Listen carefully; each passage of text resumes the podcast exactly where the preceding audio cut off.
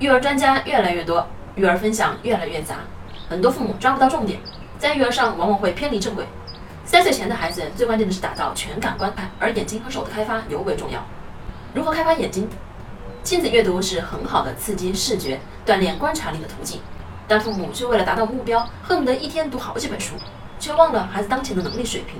小月龄的孩子不懂观察，他们根本不知道读书时应该看什么、看哪里。这时候，父母要用手指引导孩子看局部，针对性的看某一细节。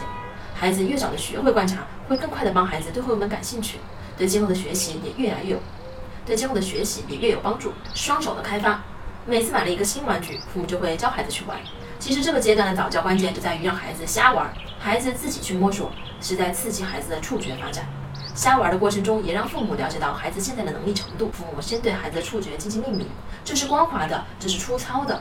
让孩子记住这种触觉感受，并与语言相匹配，今后在学习语言的时候，就可以很快的回忆起当时的感觉，也能更好的帮助孩子语言的发展。其次要注意玩的时候用手的知识，把手用好用对，最直接的影响就是握笔写字。我是不完美柚子妈妈，关注我，为你分享最有深度的育儿知识。